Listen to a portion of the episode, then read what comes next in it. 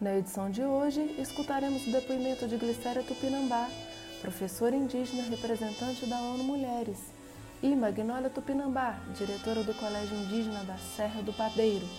Glicéria e Magnólia atuam na escola localizada no sul do estado da Bahia. Ouviremos também os depoimentos de Clarice Rezende e Chaires Monteiro, que são estudantes da região sul e extremo sul da Bahia. Sou Glicéria Jesus da Silva, conhecida como é, Glicéria Tupinambá. Moro na aldeia de Tupinambá de Certo Padeiro.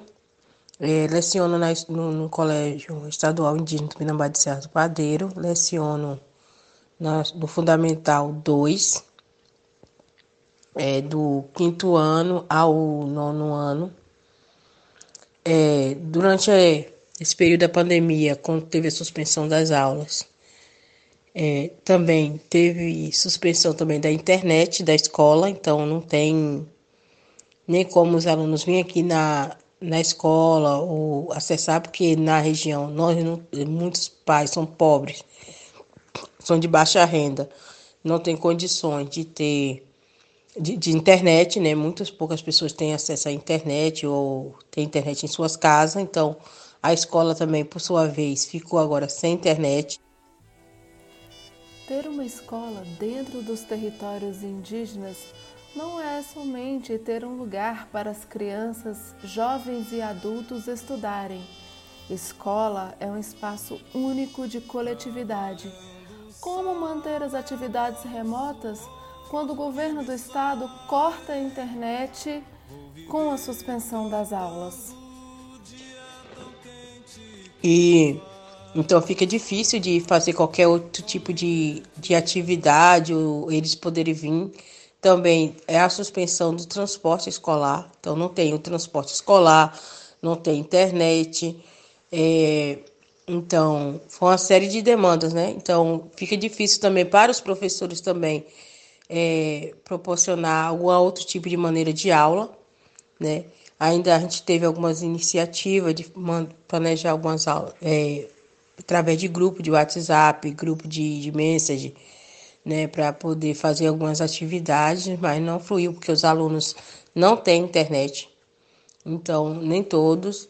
É, algumas atividades dos indígenas dentro da comunidade ainda a gente fez sugestão de plantio de milho foi no período né, de, de, de, de plantar milho, que durante a pandemia alguns ainda participaram, mas outros não tinham nem como participar. Então fica difícil de fazer qualquer maneira de, de aula, né? Ainda mais na questão estrutura da escola, que a gente está com a estrutura inacabada. E a estrutura que a gente funciona na escola são espaços pequenos, então não dá para colocar todos os alunos dentro por conta do distanciamento, então isso aí também implicaria na, no retorno das aulas também essa questão. E o colégio que tem uma estrutura boa, que poderia é, suportar a questão dos alunos, está inacabado. Fica mais difícil ainda para a gente, né? Para poder ter uma boa para aplicar uma boa educação com a qualidade, né? O, na condição agora do retorno da escola fica difícil na questão dos professores. Eu sou uma das professoras voluntárias, não tenho contrato com, com o Estado. É, por, é, meu contrato venceu, eu tenho um ano e, e passei, mas não fui chamada. Então, mas como a comunidade precisa, né, e do meu trabalho e, e aí eu continuo sendo professora voluntária, né? E e os demais professores que têm um contrato do REDA vencido, também agora, nesse período agora, também vai sofrer uma, uma, a escola vai sofrer um grande impacto, porque com o retorno, muitos professores não poderão voltar, não sei se for voluntariamente. Então, o Estado teria que entrar com um novo contrato de novo pessoal do REDA, né? Ou do REDA, ou abrir nova, um novo chamado de, do concurso, do concurso, alguma coisa assim, nesse, nesse sentido, para que a comunidade sane essa questão de, de, de evasão de, de professores na para o ensino. Então a gente tem essa dificuldade aí. Na edição da semana passada, também ouvimos as dificuldades e desafios de professores e alunos para manter as atividades remotas. A internet é um dos problemas, mas tem também a imensa preocupação em garantir a segurança dos alunos em um possível retorno às atividades, como o corpo docente totalmente precarizado pela falta de concursos e vencimento dos contratos temporários. Na escola, por quanto muitos professores e professores que foram chamados né, ainda não foram contratados, foram encaminhada a documentação, ainda não foram chamados, também devido não estar funcionando as, as aulas, né? Muitos professores também, a renda deles é da escola, não é, eles não, não, não tem outra, principalmente algumas mulheres, né? Não, não é de outra renda, a renda é, é da escola, desse trabalho. É, e também na questão de, de organização, qual funciona a questão da direção e a secretaria é que está funcionando a demanda diariamente, não tem sábado nem domingo nem feriado. Toda, toda hora o Estado manda, demanda alguma coisa, então elas que tem que correr atrás em cima da hora para poder atender. É, com relação aos meninos, aos, alguns, os estudantes estão recebendo o auxílio, o Bolsa Alimentação, o valor de R$ reais por aluno, né? Tá, tá sendo pago, os pessoal já estão fazendo a, as compras, que está dando um apoio à questão das crianças, né? Essa questão aí tá, tá sendo feita através da Secretaria do Estado. Nós não temos parceria com o município de Boirarema, no caso, nem de São José, Ilhéus, Una, esses aí a gente não tem. Não tem nenhum trabalho, mas os alunos são de vindo muitos desses municípios. É, então, a, a educação que a gente está trabalhando, então, esse, quer dizer que esse calendário escolar é, vai ser impactado, né? Com essa questão da pandemia, o retorno quando voltar. Né? A proposta é em setembro, né? Ter o retorno dessas aulas. Existe um decreto estadual que prevê o retorno das aulas agora para o dia 13 de julho de 2020. Não existe ambiente seguro para esse retorno. Será que o governo vai arriscar a vida de famílias inteiras em um possível retorno às aulas? Estamos acompanhando de perto a interiorização da contaminação da Covid-19 e cada vez mais comunidades indígenas estão sendo contaminadas. Mas esse é perigo, porque os municípios estão muito crescentes com a questão da, do vírus, né? principalmente Itabuna, São José da Vitória, Boerarema, muitos municípios estão muito crescente o, número de, de contágio e muitas pessoas estão morrendo. Então é, também a gente fica receoso por isso. A comunidade é, teve a iniciativa no início de fazer as barreiras sanitárias, educativa, de prevenção, mas recentemente a gente suspendeu, porque o, o papel que tinha de fazer já fez, foi de esclarecimento, de informação e, a, e, né, e aí já está o vírus já na porta praticamente, né? Então todo mundo já foi informado, então cabe cada um fazer seu papel. Também contamos também com o apoio de alguns professores, pessoal que foi na confecção das máscaras, voluntário para poder doação das comunidades. Então foi um trabalho muito positivo, né? Então a gente é, fica muito feliz com a solidariedade de, de todos, das pessoas, e a compreensão, né? E a educação é um dos fatores mais atingidos, principalmente nessa conjuntura do governo que a gente encontra por aí e sem esse apoio do governo federal, né? Sem esse, muito estabilizado, então a gente se encontra num, num momento muito frágil nesse período e as mães e os meninos estão a iniciativa aqui de fazer esses reforços dentro da, de casa, dando aula dentro de casa, é, é, juntando, né? Um lugar que tem mais crianças junto com alguns professores, eles se reúnem duas vezes por semana e fazem atividades escolares. Então, tem uma, algumas iniciativas, né? Mas não assim, é por conta que a gente tem segurança, porque todo mundo mora junto, mora próximo, né? E, e aí todo mundo se conhece, todo mundo convive, então nesse lugar que tem muita criança aí, os, os que professores moram lá estão fazendo essas iniciativas. Então está sendo muito proveitosa, né? E é muito assim, é um pouco disso que eu queria passar, falar, né?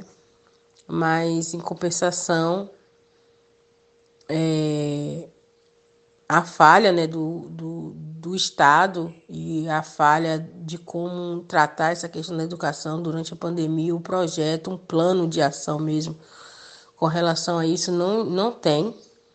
É uma falha muito grande e, e ainda mais de um vírus que ninguém conhece, não sabe, né? E já antes já a educação indígena diferenciada já vinha já vem sofrendo várias retaliações, vários problemas e agora se agrava nesse período de pandemia. Com vocês agora o depoimento de Magnólia Tupinambá. Magnólia é diretora do Colégio Estadual da Serra do Padeiro, no sul do estado da Bahia. Eu sou Magnólia Tupinambá, aqui, diretora da Escola Estadual Indígena Tupinambá de Serra do Padeiro. É, tá perguntando os desafios que a escola recebeu. É, aqui na comunidade é totalmente diferente. Nossos alunos que a gente atende escola indígena, os indígenas e atende o pessoal do assentamento, que fica longe.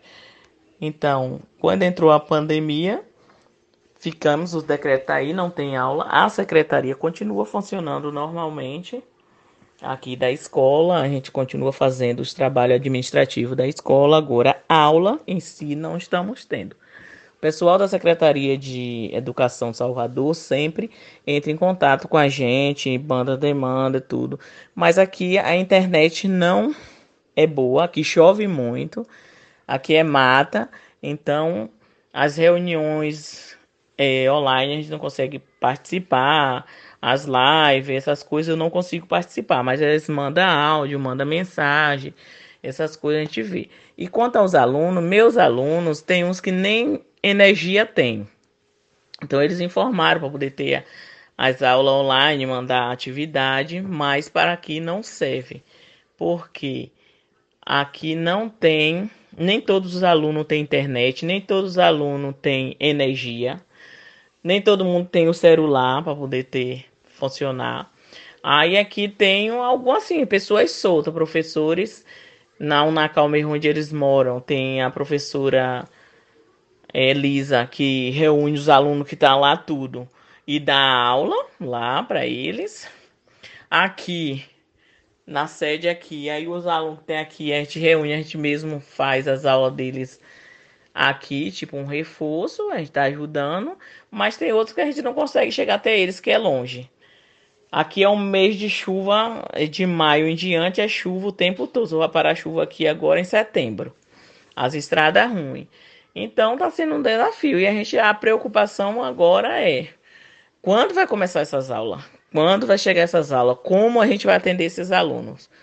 Porque Vem tudo junto no ônibus, né? Que a gente usa o ônibus escolar aqui para vir.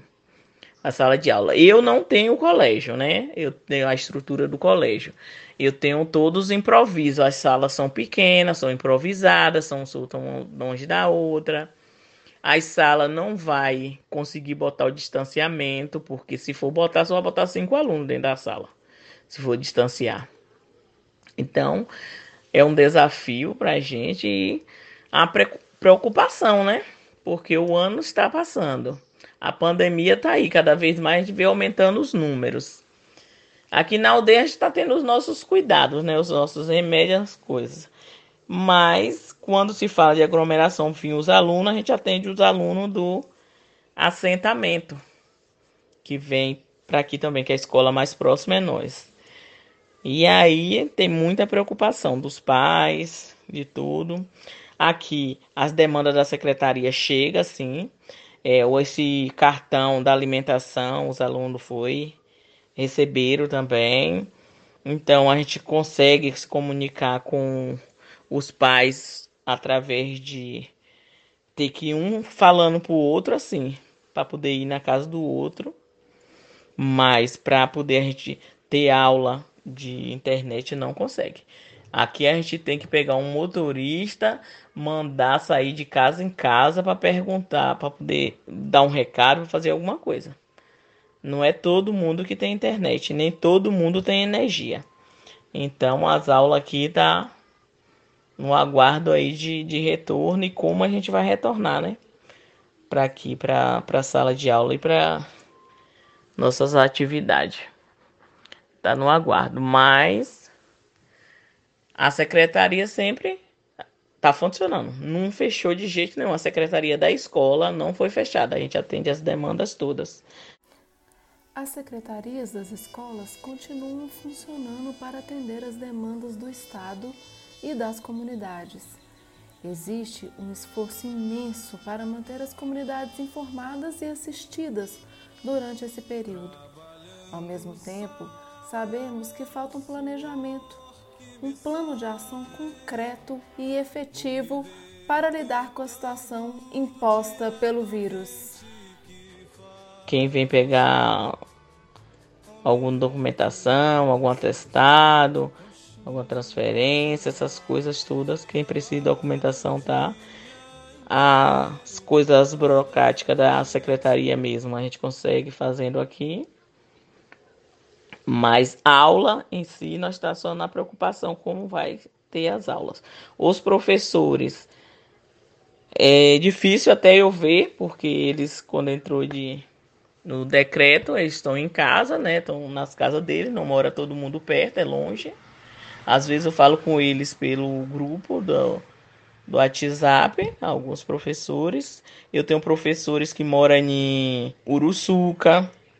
É uma preocupação da gente, porque Uruçuca é um índice alto demais. Eu tenho um professor que mora em Buerarema, que também tá alto. Tem professor que mora em Tabuna, que vem para aldeia para dar aula. Então aí, como entrou nessa pandemia, aí tá todo mundo ausente da aldeia. Só tá por aqui pela aldeia mesmo que mora na aldeia. Mas aí os alunos é distante.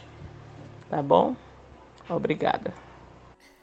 Com vocês agora, o depoimento de Clarice Patachó Ranhan. Clarice é estudante da Escola Indígena Caramuru Paraguaçu, no sul do estado da Bahia, e vem se destacando no projeto Cunhataí Kihan, projeto que visa a melhoria da qualidade da educação de jovens mulheres indígenas da Bahia e o fortalecimento do empoderamento feminino. Meu nome é Clarice, sou do povo Pataxó Ranhan e estudo na escola Colégio Estadual da Aldeia Indígena Caramuru. E a minha escola, nesse período, só os funcionários de apoio que estão trabalhando separadamente. E os diretores estão trabalhando também. As zeladoras que limpam o colégio estão trabalhando, estão revezando os dias. Logo no começo, sim, os professores passavam atividade. Alguns, nem todos. No mínimo, só seis professores que passaram atividades. As atividades que passavam eram sobre o conteúdo que foi passado na sala de aula, antes da pandemia. Realizo as atividades através da internet com o meu celular ou pelos livros, mas alguns dos professores mandavam o texto com as perguntas. O maior desafio nesse período é a internet, pois nem todos os alunos têm acesso à internet. Por isso, os professores deixou de passar atividades, porque fica difícil os professores passar atividades pois alguns fazem, outros não, pela falta de acesso da internet. Com vocês agora o depoimento de Chaires Monteiro, da etnia Pataxó. Chaires mora no município de Santa Cruz Cabralha, no extremo sul da Bahia. Também vem se destacando no projeto Cunhataí Kihan. Em seu depoimento, Chaires nos conta de sua preocupação em um possível retorno às aulas. Meu nome é Chaires, eu sou do povo Pataxó, tenho 16 anos e estudo no Colégio Estadual Indígena de Coroa Vermelha. A minha escola está fechada. É, suspenderam as aulas e mais ficam alguns funcionários lá trabalhando e também ficavam funcionários lá é, para fazer a entrega de cartões, dos cartões do governo. Os professores estavam passando atividades, eles mandavam um link e a gente entrava e lá tinha o texto e as perguntas.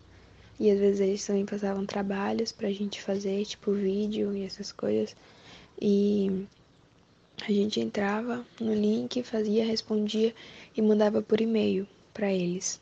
Porém, agora eles pararam porque eles estão se ajeitando para a volta das aulas presenciais e também estão ajudando os alunos a, os alunos que vão fazer o Enem.